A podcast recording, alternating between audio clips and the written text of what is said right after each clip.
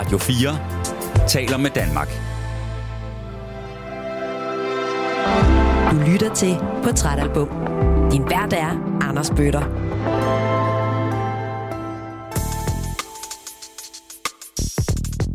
Rigtig hjertelig velkommen tilbage til Portrætalbum her på Radio 4, hvor ugens gæst er manuskriptforfatter og podcastværk Babak Vakili. Lige nu, der lytter du til del 2 af ugens udsendelse. Hvis du ikke har hørt del 1 endnu, så vil jeg kraftigt opfordre dig til at lytte til den først. Du kan selvfølgelig finde den, ja, der hvor du har fundet det her afsnit, øh, eller der hvor du plejer at finde din podcast, eller ind i Radio 4's app. Babak har valgt den multietniske danske hiphopgruppe Outlandish debutalbum Outlandish Official, som det album, der skal være med til at tegne et portræt af ham. Og øh, Babak, vi kom jo fra en øh, vild fed snak om, hvordan at Outlandish øh, ramte dig på rigtig mange af numrene, og du ligesom havde en, øh, jeg kunne vildt godt lide din beskrivelse af, at du, du bare følte i, i nummeret, især øh, CPH Motto, at det var en sang om os. Altså det, det beskrev os. Mm. Altså et, øh, et fællesskab af ja, danskere af anden etnisk herkomst. Er det dækkende? Ja, altså jeg har lavet en podcast, der hedder Generationen, fordi, mm. netop fordi jeg det er så altid sådan tosproget, nydanskere. Ja. Og jeg tror, for mig, generationen betyder bare os, og jeg tror, jeg føler, at Outlandish fandt et ord, der ligesom også gjorde det samme. Der bare var sådan, Mamoros. Fedt, mand. Ved du hvad? Jeg vil godt øh, gribe fat i, øh, altså fortsætte den snak, vi havde i del 1, i forhold til, at du jo føler dig meget repræsenteret af det her album, øh, hvilket jeg virkelig godt kan forstå. Og øh, du hører det første gang ude hos en kusine i urbanplanen på Amager, og bliver blæst bagover, og du er faktisk en af de få heldige, der får lov til at høre det, inden det udkommer. Det er jo sådan noget, der giver kæmpe meget street cred. Øh, så du har jo fuldt bandet, kan man sige, nærmest fra undergrunden af. Ikke? Øh, og der sker jo noget, når man elsker musik, hvis man har haft noget lidt for sig selv i noget tid. Sådan har jeg det i hvert fald selv. Altså tusind rockbands, jeg har fulgt øh, lige fra de udgav små brændte CD'er eller kassettebånd, og lige pludselig en dag, så bliver de verdensstjerner. Og så skal jeg jo til at dele det, der engang var mit med alle andre. Mm. Og det sker jo også fra Outlandish, at de virkelig, virkelig, virkelig bliver store. Altså jeg ser, at de udgiver singlen Guantanamo fra deres anden plade. Mi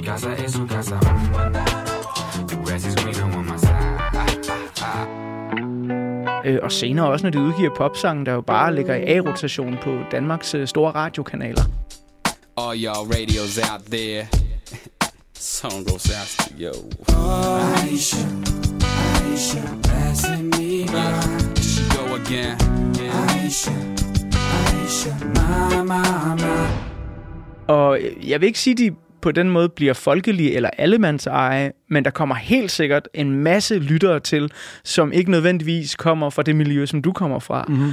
Havde du sådan en eller anden fornemmelse af på et tidspunkt, at Outlandish, de sådan, ah mand, det var federe dengang, det bare var vores band? Mm, nej, det havde jeg faktisk ikke. Jeg, jeg tror ikke, men for mig, Outlandish var jo, var jo aldrig... Altså, første gang, jeg hørte Outlandish, det kan godt være, jeg fik lov til at høre en sang hjemme hos min kusine der. Men så gik der også øh, en måned eller to for, til at skulle tække min mor om at købe pladen ned i Fona. Så de var jo ligesom på et stort pladeselskab, og var ligesom altså mainstream allerede. De har bare ikke slået vildt meget igennem, kan man sige. Men det var ikke et eller andet lille jam nede på Stinkade, hvor jeg ligesom havde hørt nogen og snakket med dem bagefter. Så på den måde følte jeg ikke ejerskab over det på den måde. Jeg følte ikke, jeg havde fundet en niche. Jeg, jeg følte jo, de var ligesom... De ville jo også gerne være poppet og være mainstream. Det var en del af deres lyd.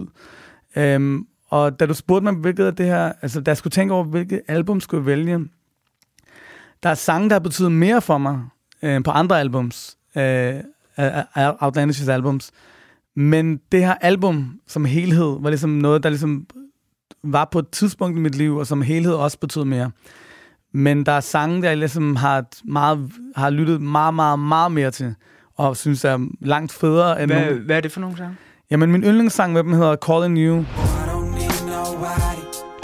And I don't fear nobody. Oh, I don't call nobody but you. My one and only. Og så uh, Eyes Never Dry. So gonna be alright. You ain't got to cry. Day in day Eyes never dry. Jeg tror, at de sange der, har været altså sådan fuldstændig, og de er alle sammen kendetegnet ved at være meget sådan nære, nære tracks. Altså Guantanamo, det er fint. I like it, du ved, men that's not what floats my boat for at blive Guantanamo Bay, øh, øh, du ved, billedet, ikke? jo. Jeg har en fornemmelse af, Babak, at øh, du godt kan lide, når der er nogen, der virkelig sætter dig ned og fortæller dig en nær historie. Lige præcis. Det er interessant i forhold til netop Outlandish og den her plade, fordi nu talte vi om i del 1, at øh, der er sådan lidt to veje med dem. Der er sådan lidt den bløde vej og den lidt mere hårde vej. Mm. Og du er Mm. måske lidt mest til den bløde vej, og jeg er mest til den hårde vej. Men, men det, når jeg tænker på Outlandish og deres sådan store sange og sådan noget, ikke, så de æder med mig også gode til, til virkelig den der med nærmest, nu sætter de sig ikke lige frem ned med en akustisk guitar, men du forstår, hvad jeg mener, Ja. ikke? Og, og tale til hjertet. Helt sikkert. Det er i hvert fald der, de har vundet mig over.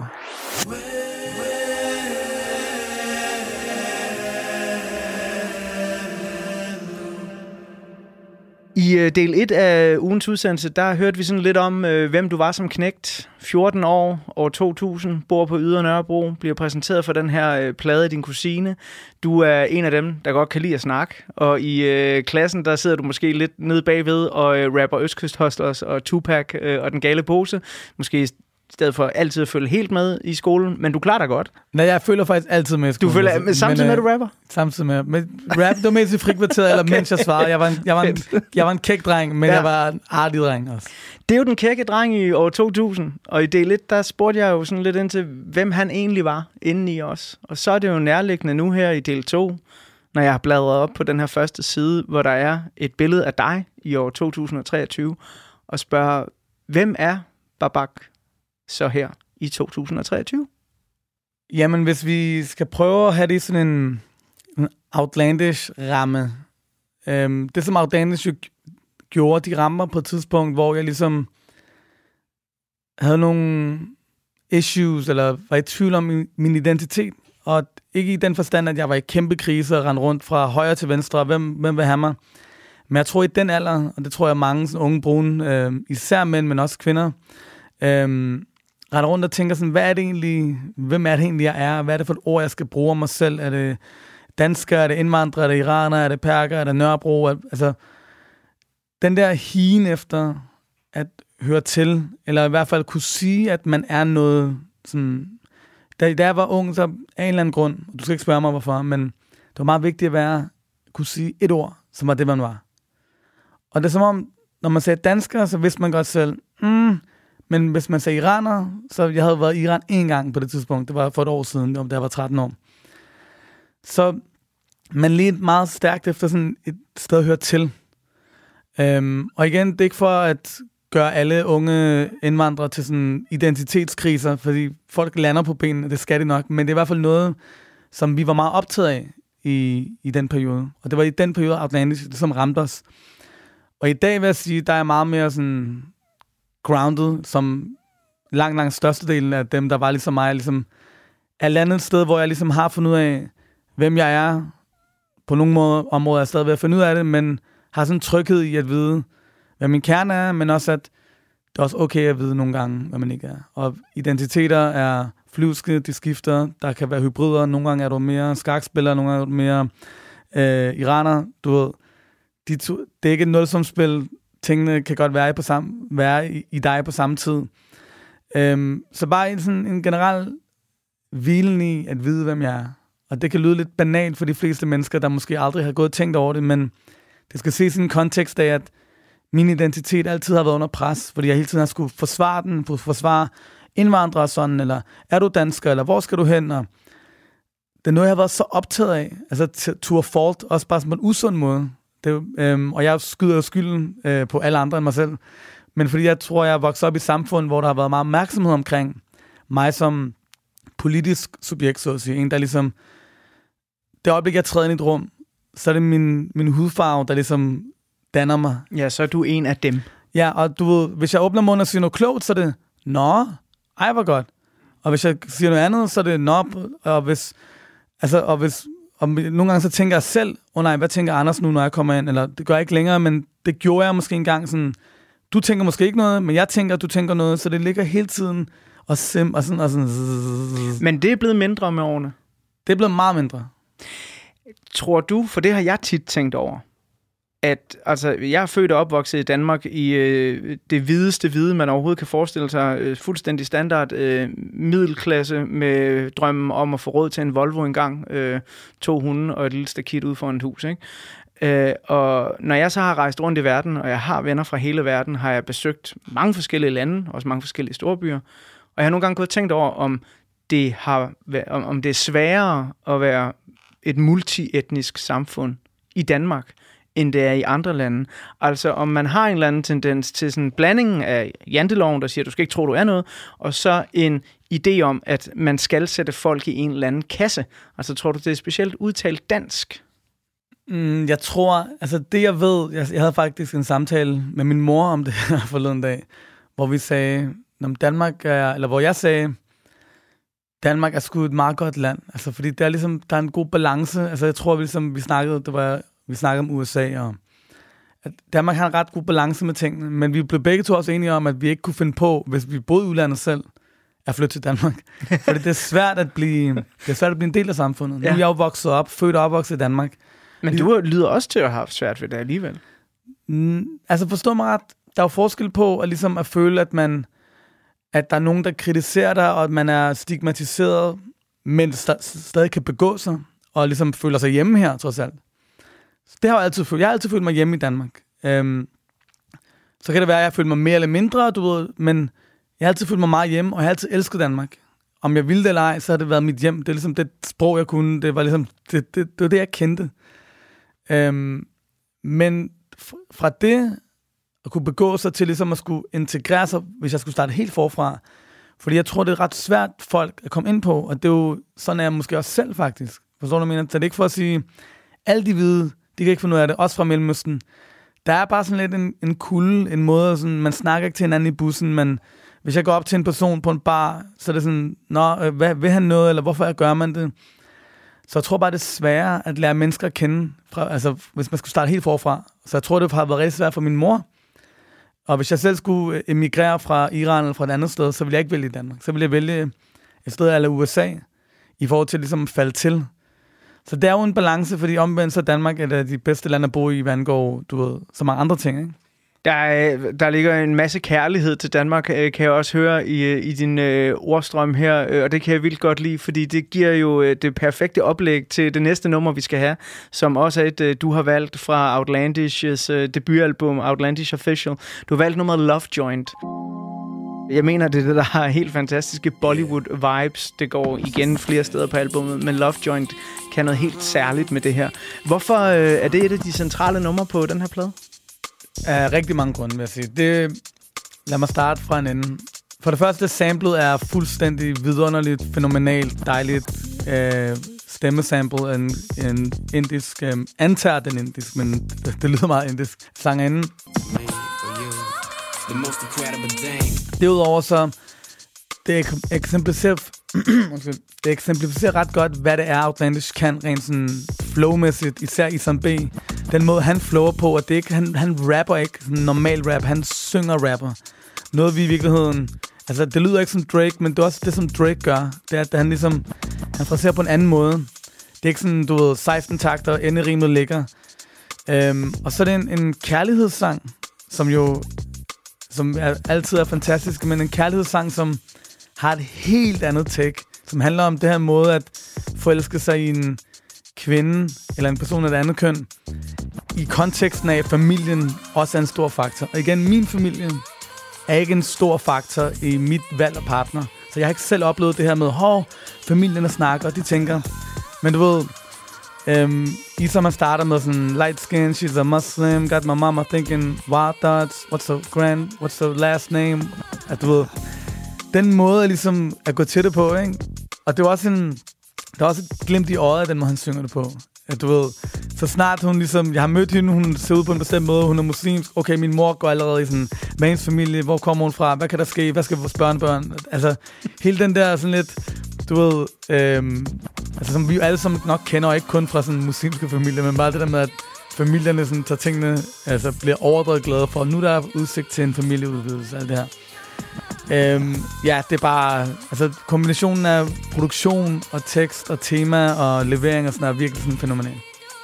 Jeg er helt sikker på, at lytterne kan høre det, men skulle de ikke kunne, så vil jeg lige sige til dig, der lytter med til Portrætalbum her på Radio 4, at når Babak han fortæller om sin favorit øjeblikke på den her plade Outlandish, så lyser hele rummet op.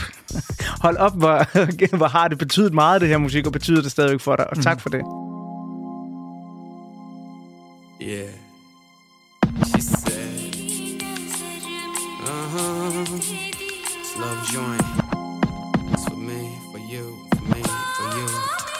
The most incredible dame, down in Grace fame, all up in my face, pretty delicious. Cleopatra, really wanna do this chapter. Uh-huh. Light skin, she's a Muslim, got my mother thinking real thoughts. Was my grandkid, was a scarf, but I see a beauty with it all off. Though nobody knows the deal but me and my Lord. Deep thoughts, filling my mind, hitting my brain. With adrenaline, like a train. She my child, in the rain. Calling my name, be the king, she the queen. Wearing my ring, got me feeling so loco. 24 constantly, never thought so. Instantly, like automatically, mentally lost in space, but I'm fitting in perfectly. Feeling alive, energetic like a samurai, really, really high. Got me feeling pacified, keep it to myself. You classify under my restriction. I'll be your bulletproof vest, you under my protection.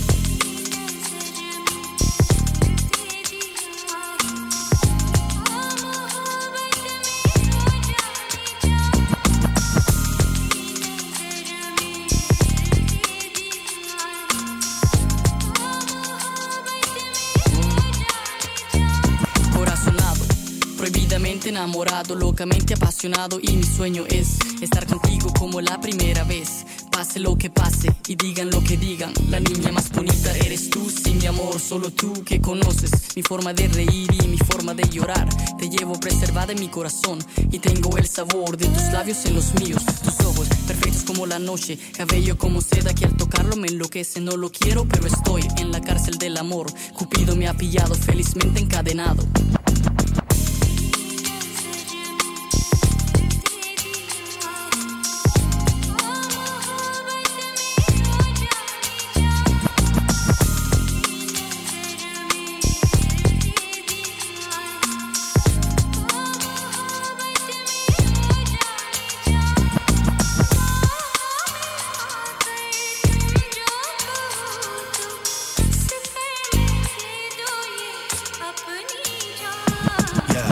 I'm in deep thought. I didn't want to get caught. You had me from the start. Hard to live my life without you. You're like a soul penetrating slug for which I'll mug. A deadly hug. You make me sense. Are you for real?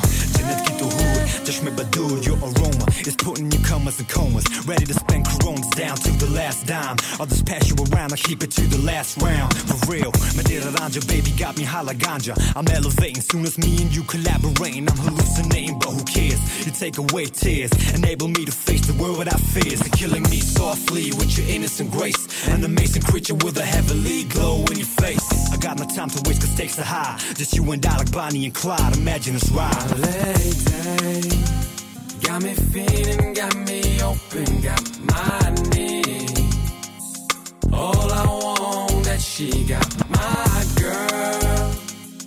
Every day in every way in any way My, my, my, my, my, my, my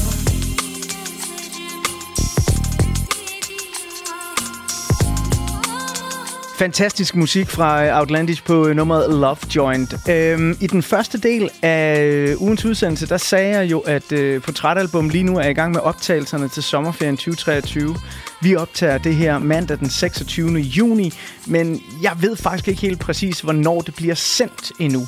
Men som jeg også sagde det lidt, så ved jeg dog, at øh, du, Babak, øh, på øh, fredag skal optræde på Roskilde Festival, hvor du sammen med en række andre iranske kunstnere skal lave en talk, der blandt andet handler om musikkens betydning for den iranske kamp for frihed. Øh, og nu kan du ikke sidde her og fortælle alle pointerne i den talk, I skal holde, og vi har også kun øh, få minutter til rådighed.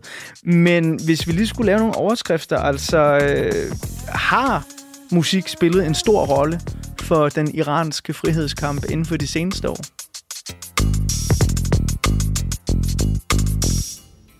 Ja, i den grad. Både inden for de seneste år, men også inden for de seneste øh, 100 år, skulle jeg til at sige. Bare lige en 60 sekunders crash-kursus i, sådan, for at forstå det.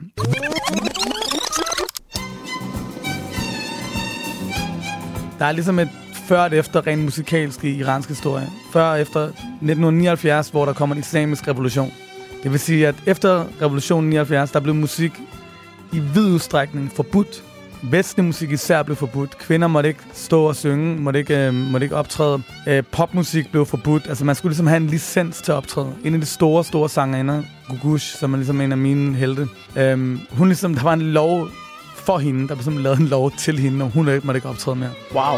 داغه عشق قدیم و اومدی تازه کردی شهر خاموش دلم رو تو پرآوازه کردی آتش این عشق کهنه دیگه خاکستری بود اومدی وقتی تو سینه نفس آخری بود Så musik har ligesom været sådan en undergrundsting. Det er ikke så simpelt som, at musik er forbudt. Og, altså, det er ikke sådan Afghanistans Taliban, det her. Musik spiller en rolle i Iran, også offentligt. Og der er også popsanger i dag i Iran, som får lov til at synge. Det er som alt andet, når man dykker ned i det, så er det mere kompliceret end som så, og mere nuanceret. Men i hvert fald, fordi der ikke har været en offentlig sfære på samme måde, som vi har det i Danmark i Iran, så har musik været den offentlige sfære, hvor folk kan synge deres utilfredshed. Øh,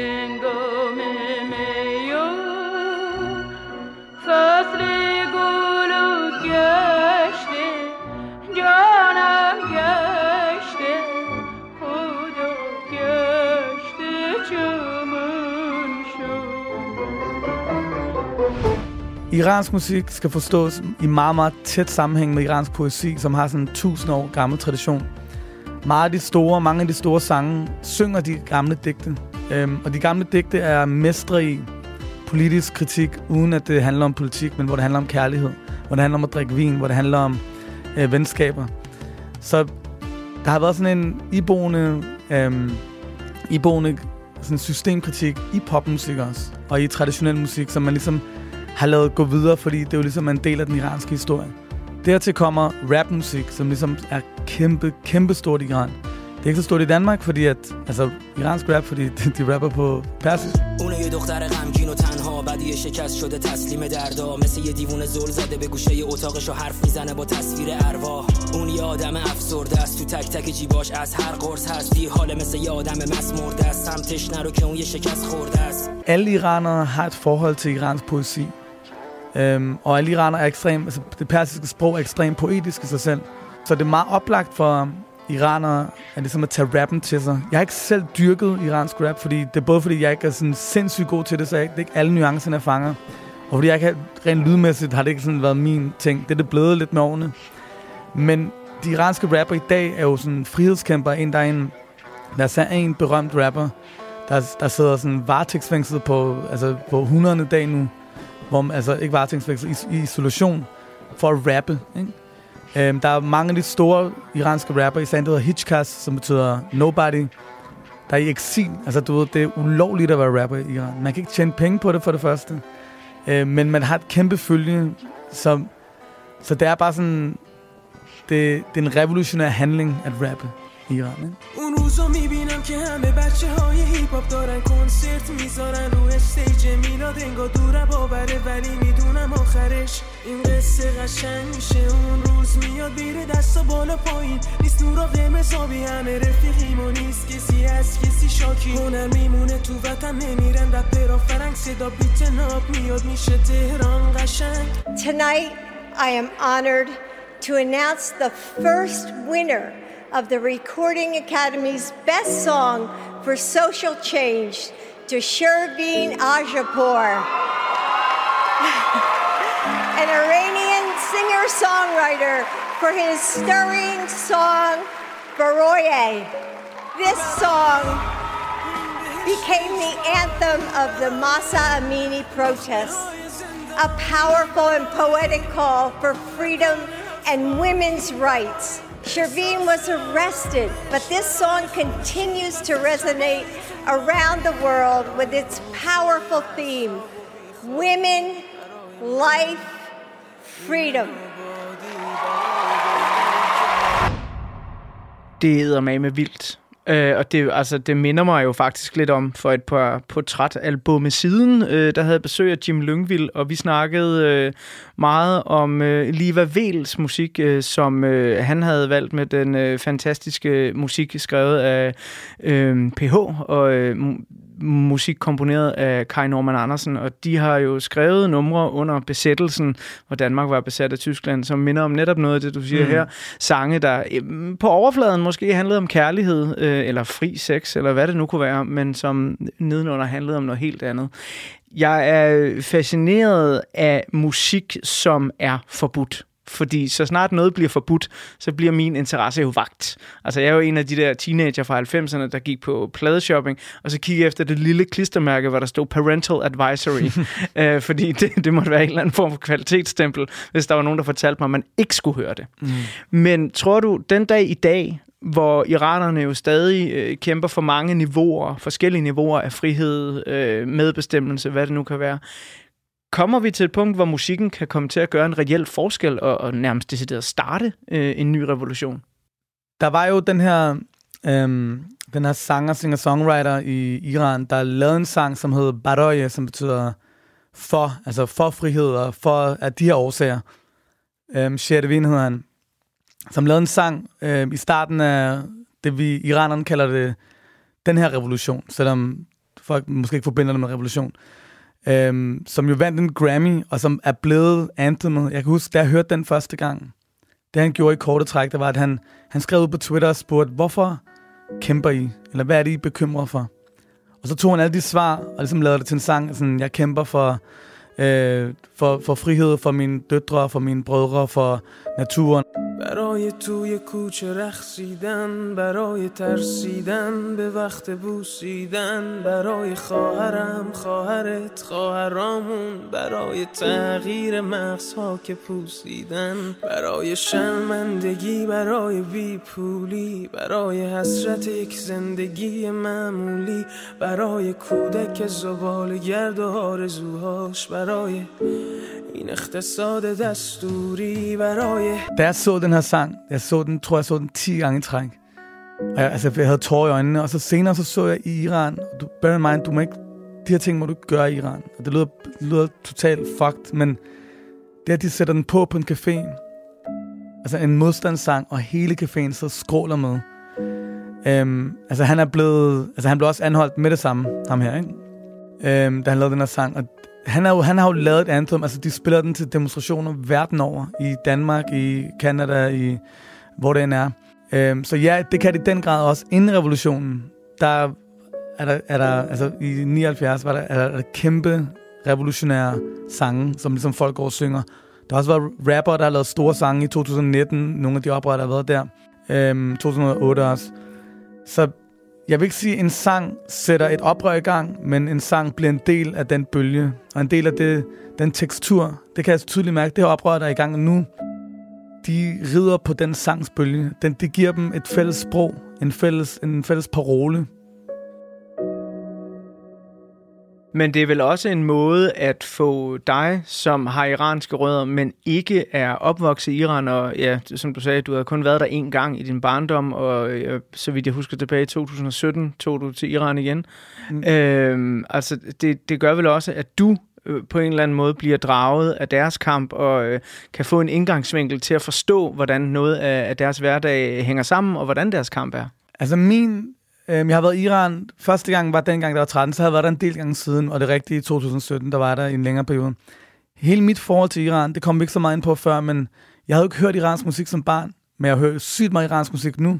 Så hele mit forhold til Iran har været igennem musik. Jeg har lært Iran igen at kende gennem musik, både ved at sample sammen med min producer, men også ved at lytte til den, ved at lytte til sproget. Og, altså, det er jo ting, jeg har lært mig selv faktisk. Og det sjove er det der med at forestille dig, at du normalt, så hvis man mister en af sine forældre, så skal man ligesom dykke ned i deres bagkatalog og finde hvem var de egentlig? Jeg har gjort det samme, bare mens mine forældre levede i virkeligheden. Ikke? Så helt klart, at iranernes frihedskamp, iranernes måde at være i verden på, deres kultur, deres samfund, har jeg lært igen at kende igennem musik. Og jeg er jo også sådan ret fascineret af, jamen, i den baggrund, du kommer af, så øh, har du nogle forældre, der er flygtet øh, efter den islamiske revolution, men du er selv opvokset i et land, hvor, hvor jo af mange omgange har du nok følt dig udenfor på mange måder, men alligevel har jeg trygt dig godt, er nogle faste rammer, mm. og i hvert fald en stor grad af, ja, af mangel på bedre ord, det her begreb, vi kan kalde for frihed. Hvad, be, hvad betyder begrebet frihed for dig? Øhm, ja. Hvad betyder det, og, hvad, og er det vigtigt egentlig? Ikke? Fordi jeg føler jo lighed øh, og retfærdighed er vigtige begreber. Men jeg, jeg kan huske, jeg lavede en podcast, øhm, jeg kan godt sige nu, I guess. Jeg lavede en anonym podcast på politikken, fordi der handlede om Iran. Og jeg lavede den anonym, fordi at, du ved, jeg var bange for, at hvis jeg skulle tage til Iran, eller hvis min familie i Iran og de her ting. Og så kan jeg huske min far, jeg diskuterede det med min far, om hvorvidt skal jeg anonymisere den, eller hvad skal jeg gøre? Og så sagde han bare, prøv at tænke, at vi flygtede fra det land, fra ufriheden, men de har stadig magten over os. At vi sidder her i Danmark og tør ikke at sige, at sige, hvad vi mener, og sætte vores navn til, og lægge navn til. Øhm, jeg tror, jeg tror, man forstår, hvad frihed er, når man oplever ufrihed. Jeg tror faktisk ikke, at jeg helt forstår, jeg tror ikke, du helt forstår, hvad frihed er, før du ligesom får en link om benene og siger, nå okay, det er sådan, det mærkes. Jeg tror ikke, man, man forstår, hvad tyranni betyder, før man prøver at gøre modstand. Man kan godt rende rundt og tro, nå, men det, der er sgu meget hyggeligt, der er ikke nogen, der generer mig. Prøv at gøre noget, som magthaven ikke vil have, og så skal du se, hvad magt er.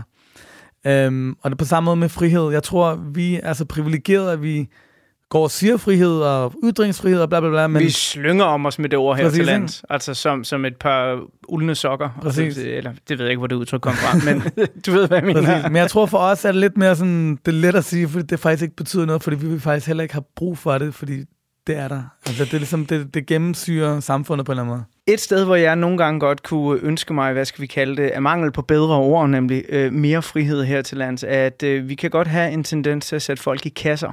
Øh, jeg har prøvet det selv i min egen karriere som radiovært. Jeg startede med at lave en heavy metal podcast, og så bliver man stemplet som ham der, den mærkelige med det lange hår, der godt kan lide heavy metal. Og til trods for, at jeg over 10 år også har lavet andre ting, så er jeg stadigvæk i mangens øjne ham der med den der heavy metal podcast. Men jeg gik og ventede på, at vi skulle snakke om iransk heavy metal, for du ser ud, som du gør. Ved du hvad? Ved du hvad? Det, det kan vi gøre, efter vi har hørt lidt mere fantastisk musik fra Outlandish. Men inden vi skal det, så, så et spørgsmål omkring de der kasser. Fordi du sagde jo øh, tidligere, at jamen, her i 2023, i forhold til hvem du var dengang i år 2000, hvor Outlandish ramte dig første gang, jamen du er mere velfunderet. Du står på egne ben nu. Men du er også blevet et offentligt navn. Øh, og du er blevet en, der er en stemme for rigtig mange mennesker i Danmark, som måske ikke har så mange stemmer, har så mange forbilleder. Kan du ikke også være bange for, at du bliver sat i en kasse som ham der, der taler på vegne af alle etniske minoriteter i hele Danmark? Jo, jo, helt sikkert. Jeg, jeg lavede en podcast, der hedder Generationen, som, som handlede om, om det her emne, om at føle sig at være minoriseret, og føle sig ligesom at have en anden hudfarve og vokse op. Alt det, vi lige har siddet og snakket om. Men det kom ligesom på baggrund af et helt liv, hvor jeg ligesom havde rappet om det før, og så jeg har skrevet bacheloropgaver og specialer om det, og jeg havde snakket med mine venner om det, jeg havde lavet projekter omkring det. Og, og da jeg skulle lave den her podcast, jeg lavede podcasten, fordi jeg gerne ville lave en syg podcast. Det skulle ikke handle om at være brun, det skulle bare være en syg podcast, der ligesom blandede genrerne. Og så valgte jeg det emne, jeg ligesom kendte bedst, og som lå mig nærmest. Men jeg var også bange for sådan, åh, nu gør du det igen. Nu er det sådan, fordi som du selv siger, hey, ja, jeg elsker heavy metal, men jeg har også mange andre ting. Og sådan har jeg det også, sådan har alle som mig det også sådan, og jeg, jeg ved godt, jeg, jeg løber jo med 110 km selv ind i den. Nu er det ham der, der snakker med brun. Nå, så nu er der noget igen med racisme, og nu er det igen, hvad med kærlighed? Hvorfor snakker du ikke om kærlighed? Hvad med motocross, eller hvad med, har du, har du ikke noget andet? Står du ikke for andet, end at være brun ikke? Og min mor sagde det til mig i 2005, da jeg udgav min første EP, da hun sagde, hey, hvad med, hvad må så rappen være menneske? Hvorfor skal det hele være racisme, minoriteter, og I skal ikke gøre sådan? Og så havde jeg en lang periode i mit liv, hvor jeg ligesom havde modstand mod det. Og sådan, Nej, I skal, jeg, jeg vil ikke vælges, fordi jeg er brun. Men på et eller andet tidspunkt, så landede den ligesom og var sådan i sådan en leje, hvor det hedder, jamen det er, det er vigtigt for mig. Altså de her emner, om jeg ved det eller ej, de har defineret mig på mange måder. De er også vigtige for mig. Er det de eneste emner? Nej. Vil jeg gerne kunne begå mig på andre sådan ben, eller på, stå på andre ben og andre platform? Ja. Men måske skal jeg lade mig at være så bange for at være kendt for det, fordi der er værre ting at være kendt for. Nørrebro 92 på grænsen til Bispebjerg. Før der var hipster her Rygerklub som nabo, så kan vi være frikvarter. Det store, det lille, altid Karim Gemt sig bag. Toilettet i gården med kvæl og tag Men alle vest, hans far tager bæltet af. Jeg var forelsket i Tina Samtidig jeg sind blev sendt hjem til Palæstina. Jasmin blev først voldtaget et år senere. Myrdet efterladt i gårdens container. Syv år gammel, bare børn. Snart blev vi ældre, snart var vi bare hvad de andre forventer. Gik med kniv og havde skarpe argumenter. Snart var vi bare en stak dokumenter. Snart sagde vi fuck PK Snart var vi perker, sammen var vi stærkere. Snart stjal Mikkel sin fars mærser. Vrum, vrum, vrum jeg øh, er stødt på dit navn af flere omgange, og jeg kan sige til dig, at øh, den primære årsag for at invitere dig med på Trætalbum, det øh, var den her talk, du skulle lave på Roskilde Festival, fordi den fangede min opmærksomhed, fordi jeg elsker revolutionær musik. Det øh, er simpelthen bare en sokker for, hvad musik kan ændre, om det så er Bob Marley, eller Rage Against the Machine, eller hvem i alverden det nu er, der laver den. Men kan du godt have en frygt for, når, du, når jeg så skriver til dig, hey Babak, vil du med på Trætalbum, at, øh, at du sådan tænker, ah, ham der Anders Bøtter, han skal have mig med, fordi jeg er brun? Nej, ikke længere. Altså, jeg, jeg er sådan lidt... Jeg, jeg har beskæftiget mig rigtig meget med det der sådan tokenism, så at sige, ikke? Nej, ikke i den her sammenhæng. Jeg tror, jeg er nået til et sted, hvor jeg har været så heldig, øhm, at jeg ligesom har etableret mig selv som et navn, der har nogle, lad os kalde det, niche vidensområder, men også er fagligt øh, dygtig. Jeg tror, hver gang jeg udgav en sang, da jeg var, da jeg var yngre, så ville jeg altid gerne snakke om, med journalisterne om musikken og rimene og øh, du ved, beatet og altså det tekniske ved rap. Og jeg blev altid spurgt om sådan, Nå, Nørrebro, hvordan, det er spændende, du voksede op på Nørrebro. Hvad, hvad kan, du ved, fordi det var det, de så. Men når vi sidder her og snakker, så mærker jeg jo også, at du ser mig som en hel person, som er, en, er jamen, der er Nørrebro i det, men der er også noget, du ved, rap-teknisk, eller noget personligt, eller noget, men hvordan er dine forældre? Altså, som, jeg bliver set som et helt menneske, og det føler jeg har fået det privilegie at blive. Øhm, men det har ikke altid været sådan. Lige om lidt, så vil jeg bladre videre i uh, portrætalbummet, uh, men uh, inden jeg gør det, så skal vi uh, have lidt mere musik, fordi jeg skal jo huske også at holde øjnene på bolden af Outlandish's første album, som er det, der skal være med til at tegne portræt af dig. Du har valgt et nummer, som jeg er tæskevild med øh, fra den her plade, der hedder Renovadores. Sådan tror jeg nok, det skal udtales. Det er sådan, det og vel. øhm, Og det indeholder nogle sådan meget, meget vigtige og meget sande linjer for mig. Uh, the more emotion I put into it, the harder I rock. Ja, præcis. altså, præcis. det, det, er jo det, sådan, det er faktisk den sætning. det er jo nærmest sådan, det kunne jeg have som en tatovering for Ja. alt, hvad jeg har Præcis. lavet i min den vilde- karriere. Det er det vildeste. Hvorfor er det lige øh, det nummer, det skulle med os? Og lad mig lige lave en lille sådan intertekstuel øh, reference. Grunden til, at jeg ved, det er Øhm, um, Renovadores, fordi at de faktisk er med i omkvædet på det nummer, du spillede før, CPH Motto. Altså, CPH Motto, Renovadores, na, na, na, na, CPH Motto, better recognize. Yeah.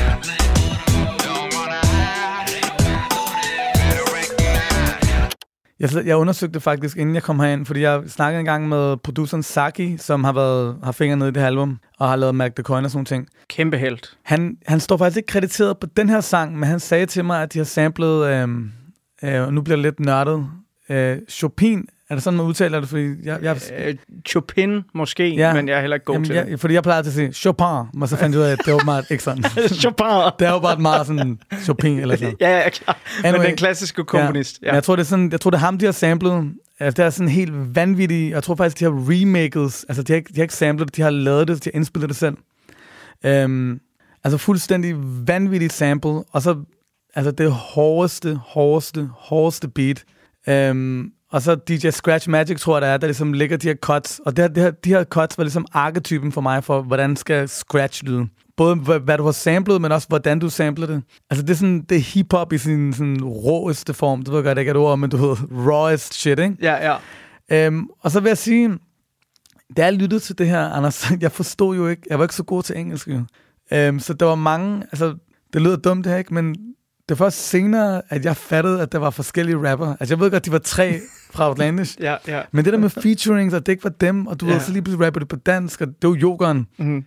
Og så er der en, der hedder Akorn, der rapper, og så er det Majid, og så rapper Vakas på Urdu, og du ved, det det her nummer, hvor de er sådan, det er sådan pose cuttet, kalder man det, er sådan hip-hop lingo, ikke? Altså der, hvor alle og deres mor kommer på og rap, lægger et vers, ikke? Øhm, og det der med sådan, at yogeren ligesom bare sådan har sådan en totalt mærkelig vers, hvor han rapper om tun sandwich på Christianshavn. Det er og, så mærkeligt. Og du ved, bare sådan, og jeg glor rundt på din uh, get the fuck out, og sådan helt off, sådan backup, ved det, altså hans backup vokal ligger sådan helt off, og Ja, men det, det er sådan en vaskebjørn ja. På meth, der, der ja. Kommer ind der. Og dengang, det her er ikke noget, jeg generelt vil sige om, om Outlands, Outlands musik, men også den her plade, der nu er jeg sådan blevet ældre, og jeg selv begyndt at rap. Det er jo ikke vildt god rap, faktisk. Det tværtimod, er det sådan ekstremt banalt nogle gange, og også ekstremt dårligt. Sådan har det også med Tupac, når jeg hører det nogle gange sådan, han er jo min gud, men hvordan kan han rappe så dårligt, hvis han er min gud? og nogle af de her ting, også ham Akon, der rapper, øhm, som jeg troede, det var outlandish, og han har jo den, når jeg kan høre det nu, han har den vildeste sådan, danske dialekt, og sådan nogle af de der punchlines, som jeg bare føler sådan, wow, det er sindssygt sagt. Og han, siger, han har sådan en punchline, hvor han siger, um, Outland and A make you run home, run home early, like if you had a curfew. Og jeg tænkte bare, da jeg hørte det, wow, sindssygt, sindssygt. Outland and A make you run home early, like if you had a curfew, what? Og så bare sådan, og nu kan jeg høre det i dag, så er det bare sådan, basic. så basic. Var sådan. Jeg tror, jeg tror også, Majid har en tidligere på pladen, hvor han sådan, I put you down, bitch, like the ice did Titanic. Og var sådan, Nej, nej, Nå, nej, okay, nej, bare sådan, wow. Men jeg kan mærke på det, når vi snakker om det. Nu sagde du godt nok i del 1 jo, at for dig, der Outlandish, det var også meget Isam B og hans måde sådan at synge rappe på. Men selve produktionen og selve måden at bygge en sang op på af af beats og samples og scratch og så videre, det er også vildt vigtigt for dig. Det er det, det, det må jeg sige. Også, også i forhold til Love Joint, men især i forhold til det her. Fordi jeg er jo også, ligesom dig, jeg har også lyttet til rigtig meget sådan hård hiphop. Og jeg har aldrig følt, at Outlandish som rapper kunne det der Mob Deep kunne, eller Nas kunne, eller nogle af de andre. Jeg tror udover det, de er meget inspireret, især Isam tror jeg er meget inspireret, Outkast tror jeg faktisk. Især Andre 3000, ikke? Men især det her nummer føler jeg, der rammer produktionen, det der internationale niveau. At Mm. det, det her, det, er det, altså, det er sindssygt, ikke? Prøv at høre, jeg elsker, at du tog det her nummer med, fordi jeg elsker det øh, både på grund af dens ban- banaliteter, men, men også det her med, at min på det tidspunkt øh, gamle held, øh, Jokeren, han kommer ind og bare gør, hvad Jokeren nu engang gør. Det her, det er Renovadores. The more emotion I put into it, the harder I rock.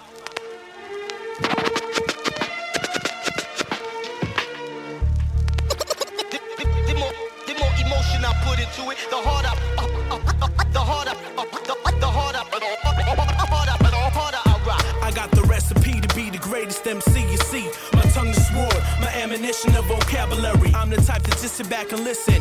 When I heard enough of your shit, yo, I send your mind to prison. When I drop my poetry, everybody gets frantic. I put you down, bitch, like the eyes did Titanic. I handle this rough, rugged, and raw. I a lot of crazy shit cause I like to explore. Take things to a limit, that's definitely unheard. Watch the speakers as the air filled with verbs. Hit the cause you're getting something you don't deserve. Ugly as a motherfucker, like the singer from the. Todos me miran, reconocen este estilo. Siempre en español, en la cima yo estoy fijo. Latino orgulloso, con fórmulas que complican tu forma de pensar sin saber qué significa. Representar es fundamental, es algo que siempre hago. Y pase lo que pase, tengo a por mi lado. Ven conmigo y déjame el camino y descifrarte las entrañas de este laberinto formado con palabras. Soy representante de un sonido que queda para la historia, clavado en tu memoria. Personaje carismático como Napoleón. Discantar estos versos es mi profesión.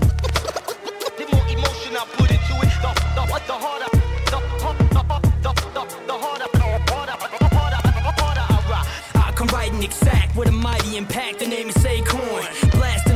Off roofs when I brainstorm. Don't stay calm, never forget it, kid. Prospects are limitless, pathetic kids. Your career's as short as a minute is. Let it be thought for a minute. When I kick your ass, it'll spark in it. You'll never receive a medallion with a mic often it. Often it is cast like you will feed my rancor. Wait, shouldn't have been a poet, but a dancer kid. Only things sparking me be the eternal cues. When I was searching for tools to make fire so I can be burning crews. And first to chew your nerves into, then turn into a pyromaniac. Serve the crew with hell till it discern into it. Bring out the worst in you, make it turn baby like the it's through. I keep being annoying till the earth is through breathing and Armageddon comes bursting through. Outlanding A make you run home early like if you had a curfew. What?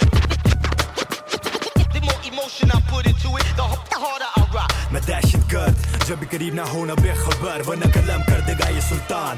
तेरा सर तू मुझसे डर, न लड़ना वरना काट दूँगा तेरी जड़। कच्चा छुपा के तुझे फेंक दूँगा, वो कासली से नाले पंगा। तू गली का लफंगा मैं हूँ जादूगर। एक नज़र से तुझे ना गैप किए तो मेरा नाम विकास नहीं। तेरे पास सांस नहीं, प्यास नहीं। मेरे साथ झलकने के लिए तेरे पास हथियार नहीं। अबे तू सुन, तू गा नहीं सकता मेरे गुण। मुझे ऐसा बनना चाहता है, कुत्ते तू होगा टुन। देखो जरा, एक बात जरा बता, तू है क्या शे? जाता नहीं के दहशत गर्द हूँ मैं एक गलत नज़र से मुझे देख मैं तुझे जला दू। ये बता दू कि मैं हूँ वो काला जादू। हर एक जंग की बाजी में मैं तुझे हरा दूं जिंदगी के बारे में एक दो चीजें tusind betaler Kaster mit op op Rykkes der på næsten af MC'er Der er svært ved at kapere en hvid knæk, der kaster dobbelt V'er Men i 94 var vi ved at producere Fra Manhattan, MC Ran, nu kan du se hvor jeg vil hen Vi lavede Westside Slaughterhouse ved Cupid Dub C Og når jeg hælder øl ud, er det for Ben og ECE Og når jeg klor ondt på din ho og råber get the fuck out Tænker jeg på Gangster Trace, der Compton Crips og BG Knockout Og når jeg står op i boksen på et track med Atlantic Tænker jeg på min lokale diners, tuner med sandwich lad være at spille dumt knæk, for nu kender du det dyr Og du har hørt det fra den gale AKA Madness for real The more emotion I put into it, the harder, the harder, the harder, Yeah, you ride me the great Dane. Half mortal, half Viking. Faithful slave of God, he my only heart I gave. Riding like a storm, crossing the sea to the jungle of NY. Sable attached to the five mics on my back ride. Pain dude, second generation, back to present the newest trend. Illest form, representing hip hop through the millennium. And then some, extra large, legendary like Biggie Small. Leave my saber by his grave, immortal salutes the greatest one. Renovadores øh, fra Outlandish's debutalbum Outlandish Official. Øhm, jeg når ikke at tegne et decideret portræt af musikåret år 2000, hvor den her plade udkommer. Men kort fortalt, så kan jeg jo øh, sige, at altså, år 2000 det er sådan et år, hvor netop øh, hiphoppen og poppen lamme tæver rocken. Det er årene, hvor øh, Outkast udkommer med deres helt store ting. Eminem begynder at blive gigantisk stor. Nelly er en ting. Øh, og så er det nogle år, hvor dansk hiphop også begynder at bygge sig op til den storhed, den har den dag i dag. Det er der, hvor Suspekt øh, udgiver deres første plade. LOC begynder at lure i baggrunden, og Outlandish kommer selvfølgelig også. Øh, så jeg er lidt nysgerrig på, her i øh, år 2000, hvor det her kommer, og du hører meget hiphop, siger du selv, men hvad med den danske hiphop-scene? Altså, øh, ja, Østkyst Hustlers, Den Gale Pose, Sund Fornuft, Malty Coin, alle dem der. Er det noget, øh, du også har det vildt fedt over? Jeg havde det altid fedt over Østkyst Hustlers, men det var inden da. Øhm, fordi jeg bare elskede deres lidt lejende, sådan lidt, altså meget sådan danske univers. Øhm, den gale pose også, fordi de havde det der, de havde sådan international lyd jo. De, de var også over i LA og, og fyrte den af. Malte Coin, altså jeg har sygt meget respekt for Malte Coin, også bare rent sådan faghåndværk, men det var lidt sådan for meget ishil for mig, det der med, at det ikke gav mening, det de sagde. Mm, så, og det var mm. måske meget sigende, hvorfor jeg kunne lide Outlandish så meget, fordi at det var nært, og det, det bevægede mig, men jeg tror for mig, følelser er en meget vigtig ting, tror jeg, i forhold til at blive bevæget. Og jeg tror, Outlandish, eller undskyld, uh, Mac Coin var lidt for distanceret. Det var lidt for meget form, og lidt for lidt uh, substans. Og øh, for at alle lytterne lige skal være med på referencerne, så øh, skal vi lige høre her et par sekunder af, hvordan det nu var, de der ishil tashil de lød. Den ikke så tashel, den ikke så pixel af Petuni Mixi, mixi, mali, der uni Den ikke så tashel, den ikke så pixel Maximali, mali, der nuni Den ikke så tashel Nå, øh, Babak, tiden den flyver virkelig, når man er i godt selskab, og øh, jeg kunne fortsætte med at snakke både øh, musik, øh, iransk revolution øh, og en hel masse andre ting af livets facetter med dig, men vi skal snart til at klappe portrætalbummet sammen for den her gang. Inden da, så vil jeg gerne lige hive fat øh, i en gammel side fra portræ- portrætalbum, jeg ikke har brugt i noget tid, men jeg tænkte, at øh, det godt kunne være, at øh, du kunne øh, finde en identifikation med den her, fordi jeg er ret fascineret af, hvad man sådan kan kalde det historiske fikspunkt. Altså sådan et sted i livet, som man kigger tilbage på og vender tilbage til igen og igen. Og øh, den fascination deler jeg med den danske forfatter Søren Ulrik Thomsen.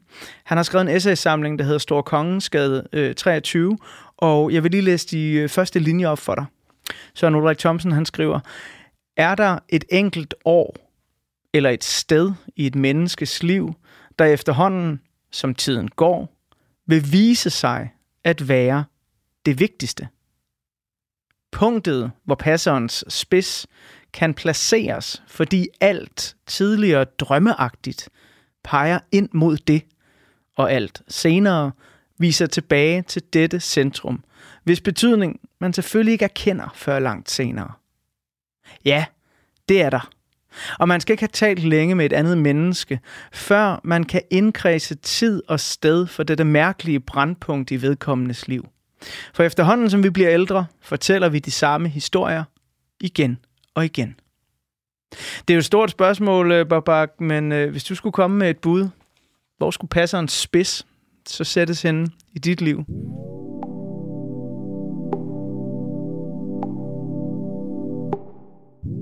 Jamen, det er jo, det er lidt, det, det er jo et meget stort spørgsmål. Jeg har læst uh, Søren Ulrik Thomsens essaysamling, og er vild med Søren Ulrik Thomsen ud af det. Um, jeg har tænkt også over det, da jeg læste det, kan jeg huske.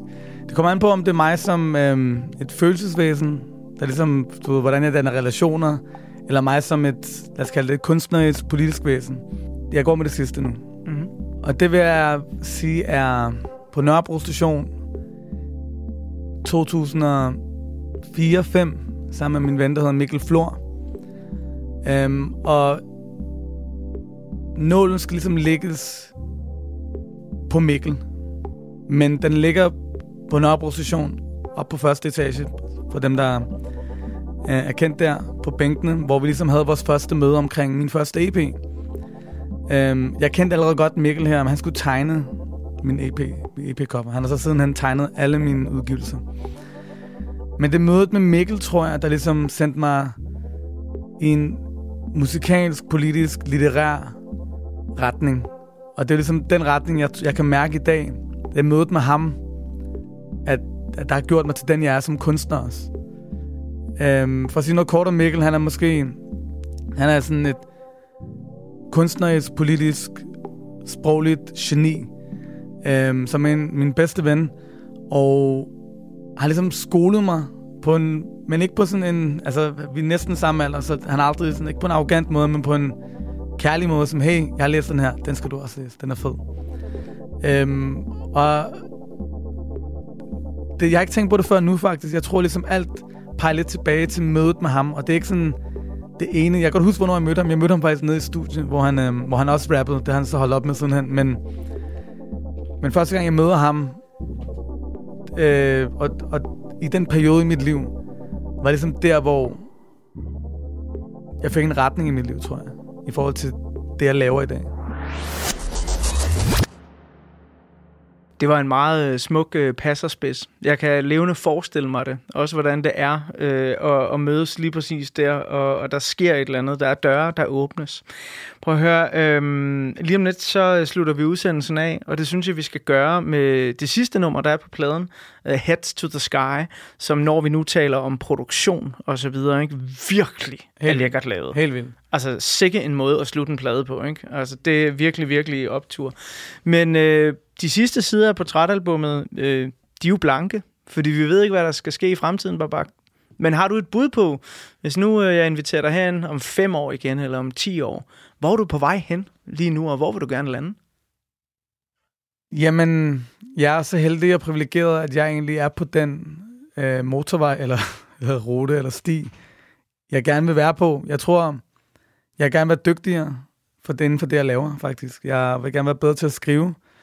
Øh, jeg vil gerne prøve at sådan, raffinere mit udtryk, eller hvad man siger, men jeg er egentlig ret godt tilfreds med den øh, rute, jeg har sat mig selv.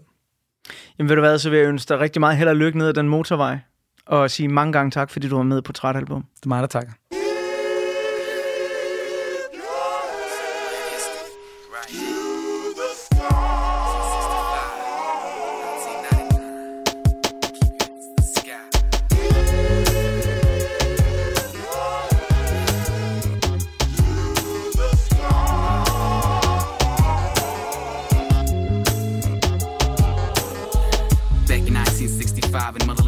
Cafe, young man sitting down drinking coffee till this brother came in. You could tell by the look at his face that he had something that he wanted to share. A story told by a brother to another about having a lot of money in bed. See everybody who gathered around this special man that sunny night left the cafe with a dream about being the one to reach this paradise. Among these players was a guy who came from the countryside, in love with a beautiful city girl, but didn't have what a daddy required. And since life was too cold, land was too dry, he decided to pack his suitcase, leave without ever, never saying bye. Couldn't look at his mother cause she didn't want him to leave a sweet motherland. But a man gotta do what a man gotta do, so he said, Mama, I'll be back again. Then he crossed the sea in the words of God and hoping to get on the right way. Get his part, made his demands, pray, but his heart, taking a chance, grow